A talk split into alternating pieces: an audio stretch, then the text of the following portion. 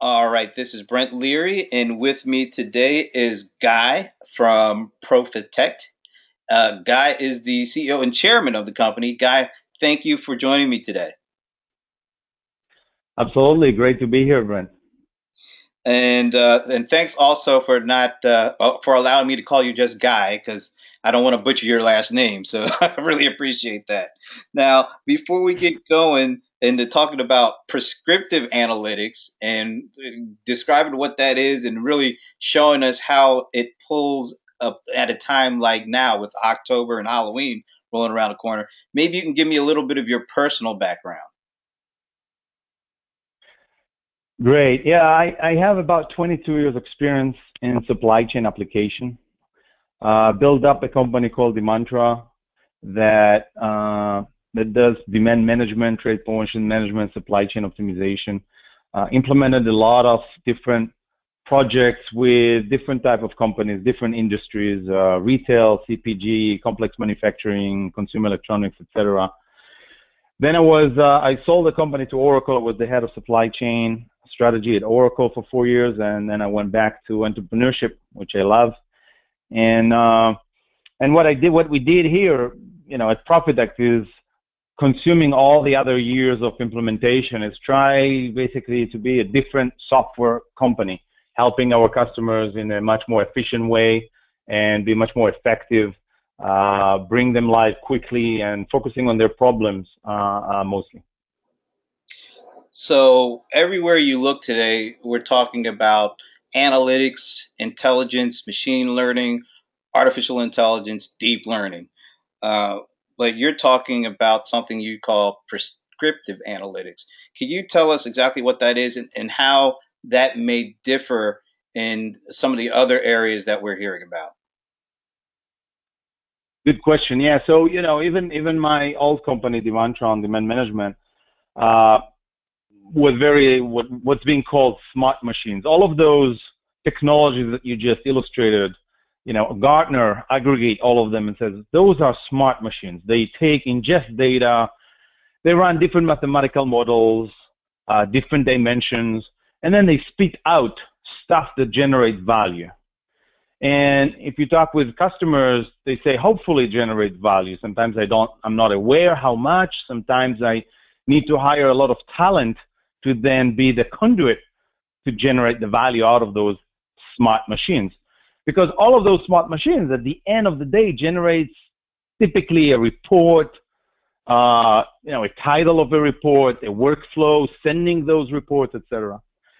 The difference of prescriptive analytics is based on all the years of working with a lot of different type of companies. Uh, we've learned that we would like to democratize the data differently, giving not the data itself to a lot of users and people, but guiding them on the actions.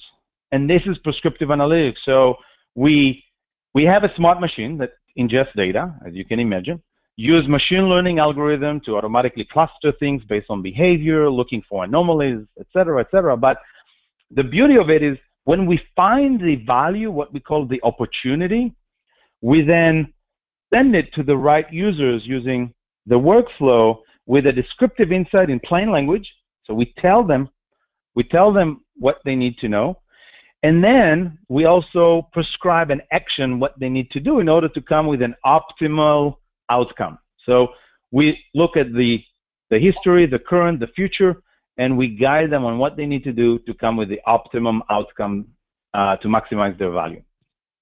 So it's like you, you you find the insight and then not only deliver the insight but deliver the next best next best action kind of thing. Correct, and it could be could be multiple steps. Could be, hey, go do A, B. Uh, let me give you an example. Uh, let's say that we identify that the hottest Halloween costume is being sold in that specific store on an average every four hours. If there been about eight or 12 hours that this costume was not sold and it was sold in other places. There's eh, the engine looks at the smart of the cluster of that behavior of that costume and then will identify what is the probability of that costume not being available for co- consumers to pick it up from the shelf because that's ultimately what the statistics telling you. Hey, in the next four hours, you should on average sell at least one. If there's been eight hours, hey, you're lagging. Now, since we triangulate all of the information, we know, the machine knows that you do have it on hand. So how come you have it on hand, other stores selling it, you used to sell it, suddenly you stop selling it? There's a probability that it's not available for consumer to pick up. And so the action would be very simple. And again, it's a simple example, but it will send, hey, Mr. Associate, let's say, hey, Jones Smith, this specific costume, you do have it on hand. For some reason, you're not selling it. Can you check that it's on the shelf? Shelf aisle 8, shelf 3. And you go in, you see, if you don't see it on the shelf, you do have it in the back. You have 8 actually. In zone A, go to zone A, pick up 3 because that's the number of facings, and then move it to the front.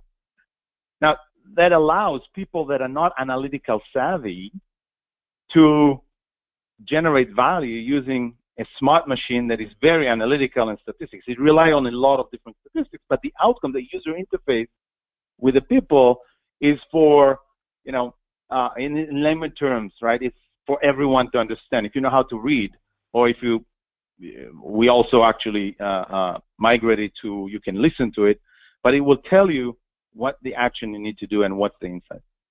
And this is really important because, especially like at times like uh, now, we're we're coming up on Halloween, which is is a big uh, season for people to buy things from a retail perspective, and it looks like typically uh, right about seven billion dollars are spent annually on Halloween related products. So having using this prescriptive approach, how does that impact uh, uh, someone, a retailer who's trying to sell right now, if they do have a prescriptive approach versus if they don't and they're kind of doing things without having all these insights and next best actions available to them? Good, good question. Yes, we, you know, when we speak with uh, store managers uh, during the year, they all will tell us that they're getting tons of reports. And when they get reports, let's say on-shelf availability reports, average price reports, uh, labor uh, ex- spending reports uh, based on budget, etc. When they, they get all those reports, they uh, either go in the back room and start analyzing it, or they're asking different associates to analyze it and therefore come with ideas on how to solve things. Uh, what what happened is that now you you're spending time in the back of the room and what you're not doing is you're not converting traffic to happy customers. So traffic is a, you know, speaking in retail, traffic is a major term that is being uh, being being heard all across the net because you have more and more online, uh, you know, online traffic or online consumption of of goods, and then you have people going to the malls and going to the stores, which everyone is saying, hey, the traffic over the last four or five years, traffic in malls is going down. However, when you when you look at the different analysis of the traffic, most of the traffic that do go to stores go with a better intent. Uh, when when someone goes to the store rather than buying online, they have an impulse buy. They're going to buy something, and you can even convert and upsell even more using impulse buy. And so, if you do have enough people in the store to give the right service rather than read reports in the back room, you actually have a better way of improving your sales. More than that, because you now, if you're using prescriptive analytics, you're not relying on talent, uh, you will have better service and you will have better on-shelf availability. Uh, during the whole holidays and especially in Halloween, there's a lot of pop-up stores, they call them, right? The, the, you, you, the retailer is just renting uh, a certain square for about a month or two months for the, the, the, the, all the holiday season, and then they hire temporary labor in order to you know sell and service the customers. Now the temporary label, sorry, temporary labor uh, is not familiar with the culture of the specific retailer, right? And and you can imagine that different retailers, like any company, they have mission statements and values, and they have different, you know, different type of cultures that makes them who they are. Uh, so if you have a temp, they don't know retail, they don't know what is on-shelf availability. If you give them a report, they would not know what to do with it. And so the whole idea here is, how about just tell them what's the insight and what they need to do because they do want to do the right thing, right? Uh, but if you'll tell them, they will actually just go and do it. So now during the holidays, it's even more important because you want to convert the traffic that comes to your store. You want to be able to ship the online orders as, as fast as you can. You want to service the customer the best.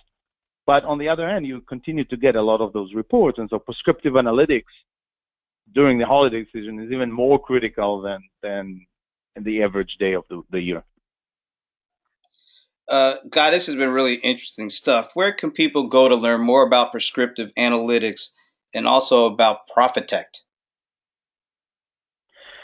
Yeah, the, the easiest way is to go to Profitect, P-R-O-F-I-T-C-T dot com, Profitect Profitect.com. Uh, there's a lot of uh, blogs, articles, and third-party um, articles uh, about prescriptive analytics and how each uh, each company can leverage it not just in retail but in uh, distributive incentive and other verticals as well.